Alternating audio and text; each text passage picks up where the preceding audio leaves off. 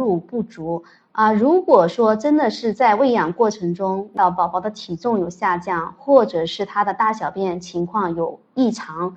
呃，确定是宝宝没吃饱，那我们去也有解决问题的方式啊，比如我们可以从自己的饮食上可以调整，增加泌乳的一些食物，包括一些中医的调理。第二个方面呢，就是增加宝宝喂养的频次啊。我们原来是要求每每每次按需哺乳，那在这个过程中呢，如果真的是母乳不足的话，建议妈妈可以增加夜间喂养的频次，特别是在凌晨三四点钟，这个时候是我们泌乳的高峰期，可以增加到这个平常母乳的两倍。